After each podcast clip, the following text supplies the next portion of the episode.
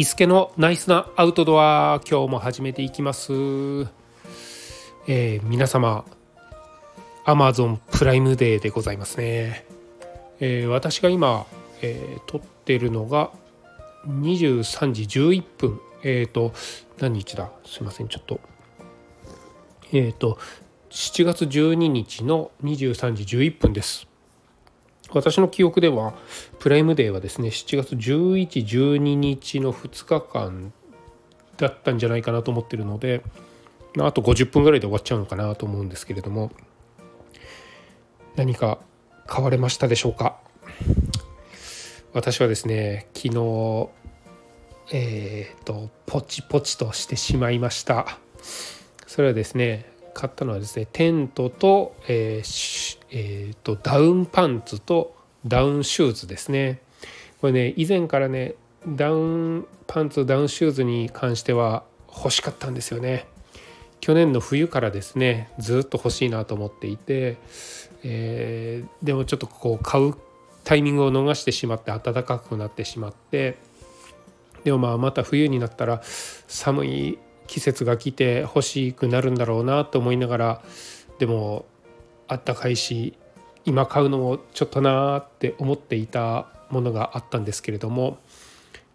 えー、とそれがですねちょっとこうプライムデーで安くなっていたものですから買ってしまいました。はい。でえーあとテントはですねえー私も持ってるテントがですね、えーロゴスのかなり大きいファミリーテントとですねあと一人でも持ち歩けるようなワンポールシェルターですね。これ1.8キロぐらいのものなんですけれどもそちらとあとはえっ、と安いものがちょこちょこちょことあるような形だったんですけれどもえっ、と登山とかハイキングをですねし始めるとやりたいなって思うことがですね、えー出てきましてそれが天白重曹ですね。山へ登ってですね頂上まで行ったら山の上をですね山の上でもないのかな山から山へですね次々と、えー山の方へ移動していくっていうのが山の方へ移動していく山から山へ移動するっていうのが重曹っていうんですけれどもその重曹をしながら、えーテント泊をするっていうのがいやしたいなと思うようになりましてでそうなるとザックの中に入るテントが必要になってくるんですね。で私ザックの中に入るシェルターを持ってたんですけれどもやっぱりシェルターとなると、えー虫対策も必要ですし、えーそうですねいろんなちょっとあの例えばこう悪天候で雨なんか降った時の対策とかいろいろ考えると、えーシェルターでなくて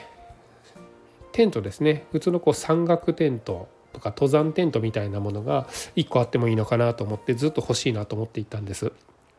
でいろいろ調べているとえっ、とまあ最初はシングルウォールよりもダブルウォールの方がいいのかなって、まあ、ダブルウォールっていうとあの、まあ、その名の通りなんですけれども、えーテントの壁が2枚ですね2つあるような形になります。まずテントを組み立ててその上に、えー雨をしのぐようなフライシートをかけるようなタイプですねそういう方がいいんじゃないかということでそちらにいたしました。えーそうですねそのですねなえー、とけ重さとしては1.5キロぐらいで40センチのぐらいにこうちっちゃくなるような形らしいのであまだね全部届いてないんですけれどもまあらしいので、えーまあザックの中にもしっかり収まってくれるのかなと思っています。で今回買ったですねテントと、えーダウンパンツとダウンシューズですねこちらはですね全部ネイチャーハイクというですね中国製の中華ブランドになりますね。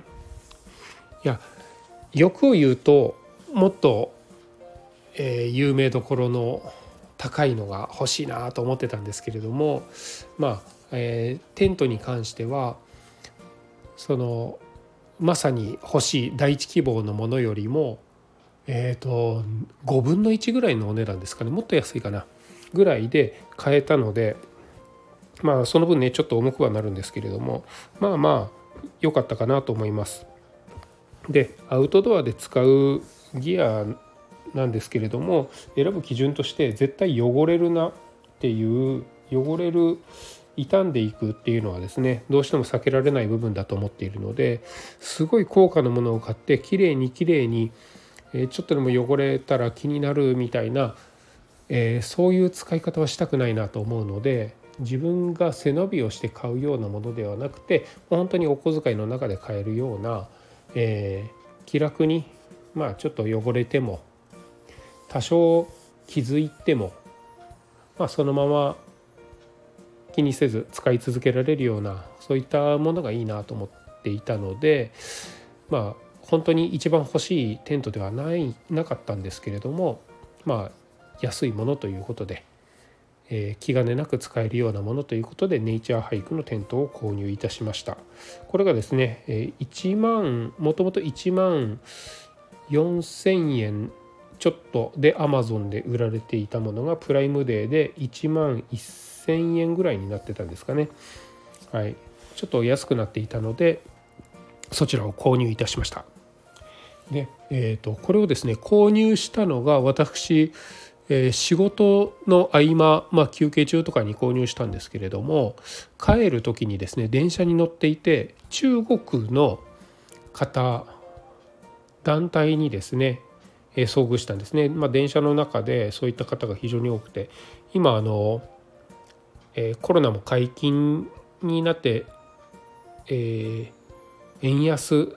ということもあるので結構海外の方がですね私の住む大阪にはあの続々と来てはいるんですけれどもそういった方まあ、中国の方はですね、えー、いろいろこうまあ爆買いとね、えー、過去には言われていたようなそういう買い方をしたりとか、えー、そういう方々にですね帰りの電車で遭遇したんですけれどもそこでふと思ったのがですね海外のそういう、えー、中国から来るような方ってまあ、えー、富裕層の方もいればそうでない方もいると思うんですけれども爆買いというぐらいなので中国自国で買うよりも日本で買った方が安かったりするんですよね。で中国の方が日本に来て日本で売られているものを買っている中日本にいる私は中国製の安いものを買う買っているっていうことにですねちょっとこうあのおやおやおやっていうちょっとこう気づきがありましてえっ、ー、と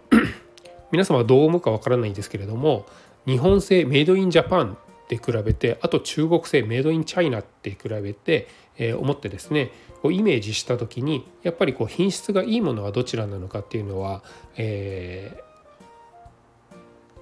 日本製の方がいいんじゃないかなって思われる方が多いと思うんですけれども、まあ、あの必ずしも中国の方が日本に来て日本製のものを買うっていうわけではないんですけれどもより品質の良いものを安くあの買うためにこちらに来ている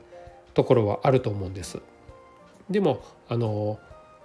じゃあ片や日本人のあの私のようにお小遣いの中で生きているような人はどうかっていうと同じぐらいのレベルのものがあれば本国で作られているものよりもそれを模倣した中国製でもいいや質が良ければっていう風な買い方をしている人が私の周りにも結構ちらほらいるような気がしています。結構ここがですねあの逆転しているなって思うんですよね。えっ、とそうですねにもう20年はいかないですかね10年ぐらい前の感じでいくと日本人の方がお金持ちで、えー、中国の方はそれに憧れ、えー、日本に来て、えー、デザインを、え、模倣して自国に帰りそれを作るみたいなことがですね時代があったんですけれども今はじゃあどうなのかっていうと結構こう中国の方も非常にこう自分の自国に対してですねプライドを持って暮らしていてで、えー、でも自国のものの品質はあまりいいと思っていなくてで他の国で作られているものを、えー、旅行に行っては買ってくるっていうような買い方をしているような感じがします。それに対して日本人の方はですね自国のものもいいんですけれども自国で買うよりも、えー、同じようなものをもっと安く売っている中華製のものをネット通販で買うっていうような流れにちょっとこうなってきてるっていうのがまあ違和感まではいかないんですけれどもちょっとおやおや時代やっぱり変わってきたなっていうふうにえ思うように、えなりました。まあ、お金へのね、え、考え方も人それぞれですし、まあ、あの私のようにですねアウトドアとか、えー、そういう、まあ、キャンプとかハイキングとかですねこう自然と触れ合うようなところに、えー、いる人たちっていうとあの非常にこうそうですね高価なものをどんどん買ってどんどん消費してえー、美味しいレストランでいい格好をしてキラキラしたものを身につけてレアなものをにを身につけて高価なも車に乗って、えー、見栄を張るっていうところから少し離れている方が多いとは思うんですけれども、まあ、そういった方の方が、えー、物の、えー、本来の、えー、良さまあ、価格とかどこどこ性っていうところにあの関わらず本来の良さとかあの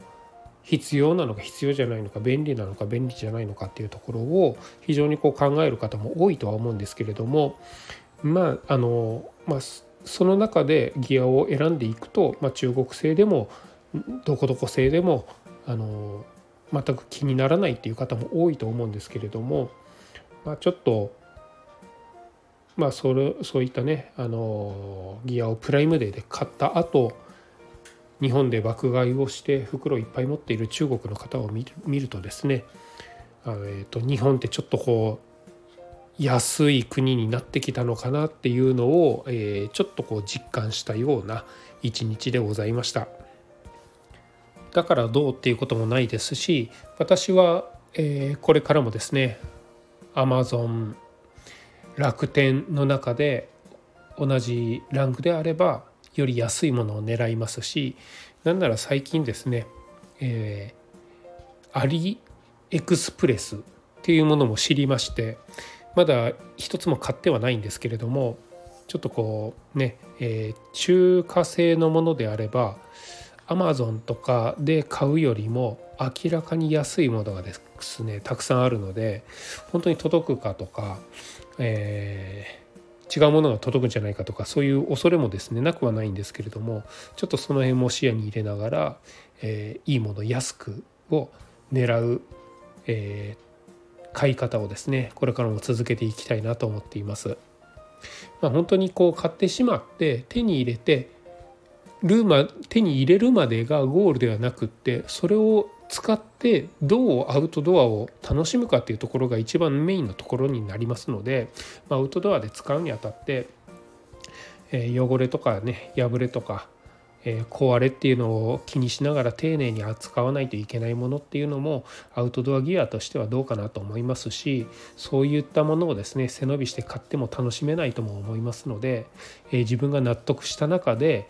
それを使い続けられてさらにえ性能も良くて安いものがあったらそれに越したことはないのかなと思うので私はこれからもこういった買い方をしていこうかなと思っています。